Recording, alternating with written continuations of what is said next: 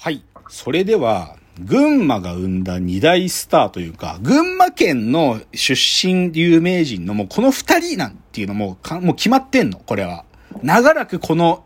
地位は、この二人がずっと、もうその役割を果たしている。その二人っていうのが、中山秀幸さんと、井森美幸さんなんですよ。この二人が、もう、もう群馬出身のタレントさんって言ったら、もうこの二人なん、絶対なの。もう、もうね、この二人はね、群馬県の広報ポスターとかもよく二人でバッと出とるんですよ。よくね、これ超はずいんだけど、駅、東京駅とかに、なんか、その、高崎線のホームとかでポスター貼ってあって、群馬の観光 PR のポスター貼ってあるんだけど、それひでちゃんと、井森美幸さんの妹ちゃんの二人がなんか並んでるポスターとかあって、いや、欲しいけどね、僕あれ。でもそこ、ひでちゃんと妹ちゃんが本当に群馬出身なの。すごい。もうずっと群馬出身って言ったらこの二人。だから、よくトークで群馬の話してくれるよ、二人は。まあ、ひでちゃんは藤岡ってとこ出身なんだけど、でもひでちゃんね、実は群馬にいた時間短くって、多分ね、中学生の時川崎に出てきてるから、多分子供の時なんだよね、ひでちゃん群馬にいたの。だけど群馬愛強くて、で、ひでちゃんがなんで芸能界入ろうと思ったかっていう話が群馬に関係するんだけど、群馬にはね、その昔ね、遊園地は1個しかなくって、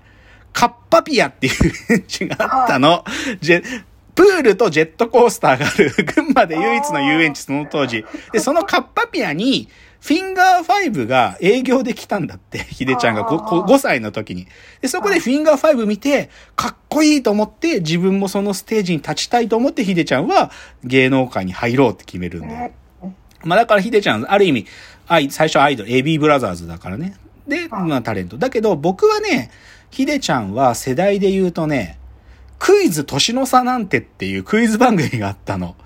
桂三枝さん、まあ今の分子師匠だけど、桂三枝さんが司会で、クイズ年の差なんてっていうのは、アダルトチームとヤングチームに分かれて、年の差のギャップで、アダルトチームはヤング問題、ヤングチームはアダルト問題に答えるっていうクイズ番組だったの。年の差なんてっていう。で、そこで、ヤングチームなのにヒデちゃんが、めっちゃアダルトの問題答えられるのよ。で、そこで僕、ヒデちゃんすげえと思って、ヒデちゃん昔のこと詳しいんだすげえと思ったのが、僕は中山ヒデちゃん最初に好きになったきっかけだね。まあ、世代だと僕は90年代で言うと、ヒデちゃんがね、大好きって番組やってたのよ。これはね、本当に謎の番組で、深夜番組だったんだけど、ひでちゃんと、飯島直子さんと松本明子さんが、なぜか腕組みながら街中ただ歩くっていう、それマジ、今日はボーリングしたいねっつうかみんなでボーリングするとか、本当謎。でもこれね、大人気だったんだよね。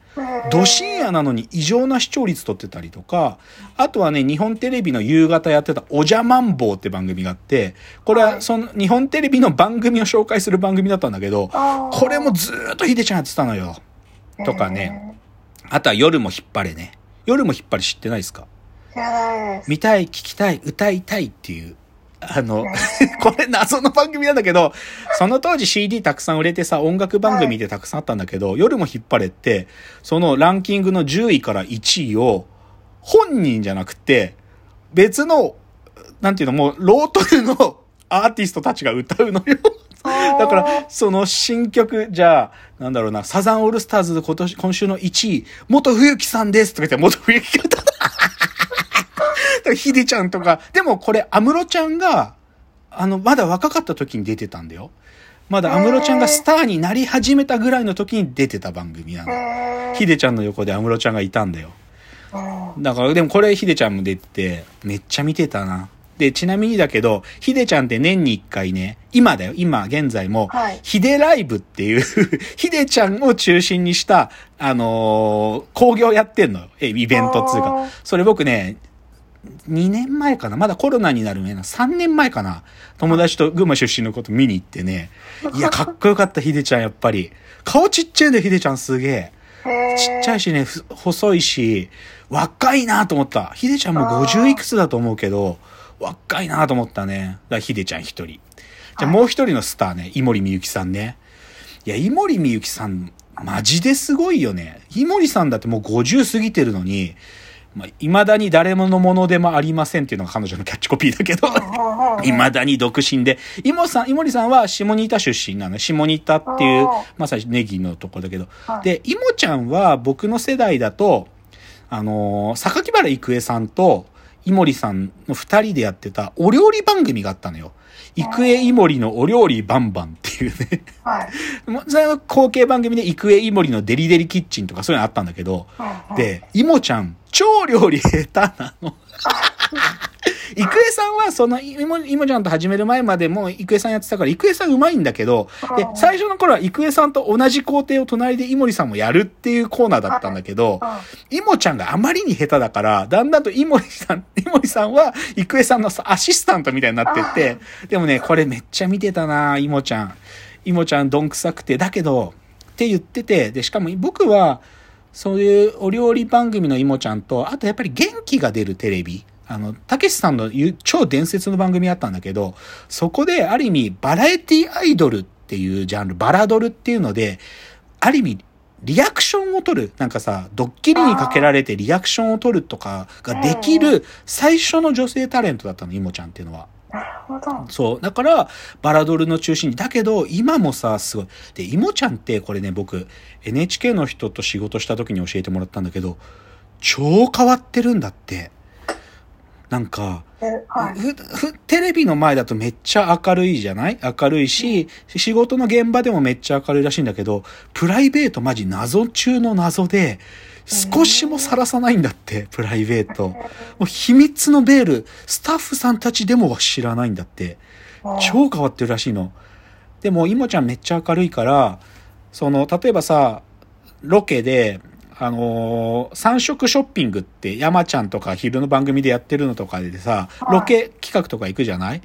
で、今日はじゃあ三色ショッピングでロケは2箇所ですって言うけど、いもちゃんはそういう時って、あの、2ステージだって思わないんだって。本番は2回じゃなくて本番は4回よって言ってて、ロケバスとかでいもちゃんめっちゃ喋るんだって。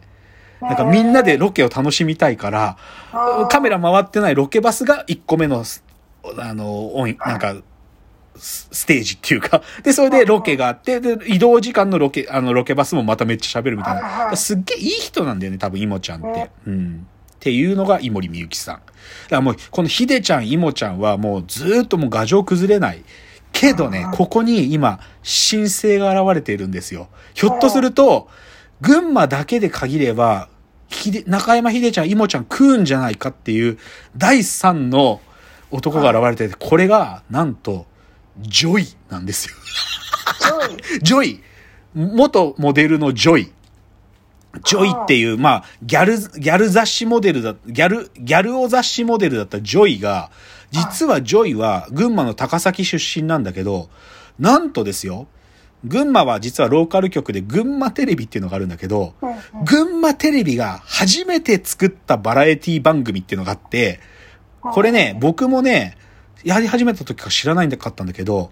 あの、後に知ったんだけど、ジョイの遊ぶ TV、ジョイントっていうのがね、やってんのよ、これ。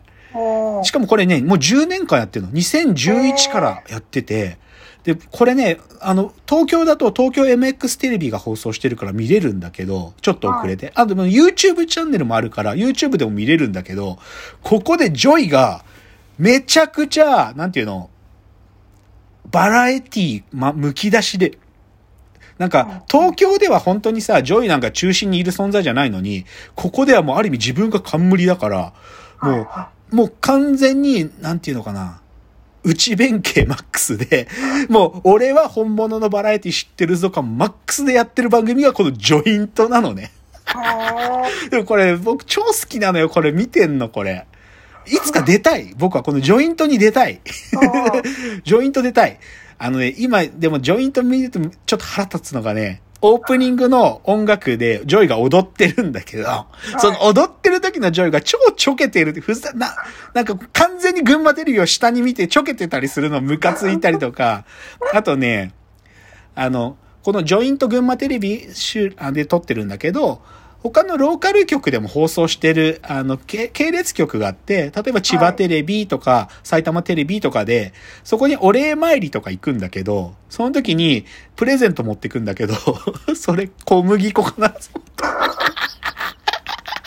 アタッシュケースに、ちょっとプレゼントですとか言ってお土産ですってパカッと開けると粉が入ってて、なんでこれっつって小麦粉ですって、これ、毎回やるネタなんだけど、小麦粉プレゼントして。あとね、有吉の壁ってあるでしょ？あの、有名な有吉の壁。あれのパロディでジョイの壁とかやってんのよ。群馬のさ、ちっちゃい遊園地でさ、しかもさ、芸、その登場する芸人がさ、群馬の住みます芸人のアンカンミンカン一人です。一組だけが出てて、ジョイが丸バツ出すっていうジョイの壁とかってね、クソみてえな番組なんだけど、でもね、今これで、すごかったね、これ。この番組が始まった時、群馬熱狂したらしいのね。その、初めて群馬テレビがバラエティ番組作るぞ。しかもそれがジョイだぞっつって、ジョイが群馬テレビ来た時、ブワーってもう、もう、ファンたちが取り囲んで、であと、け、けやきウォークっていうね、群馬の中の、なんていうの、ショッピングモールがあるんだけど、けやきウォークにジョイが取材行くと、けやきウォークがもう、人でジョイ取り囲んで、ジョイが動身動き取れなくなるんだから。だこれ、でも今最近そこまで人気なくなっちゃってるんだけど。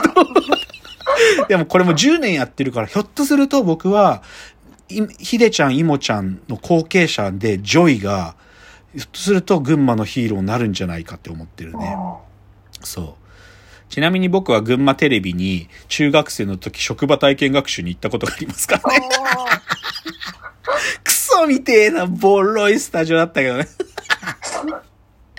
そう、群馬テレビは熱いんだよな。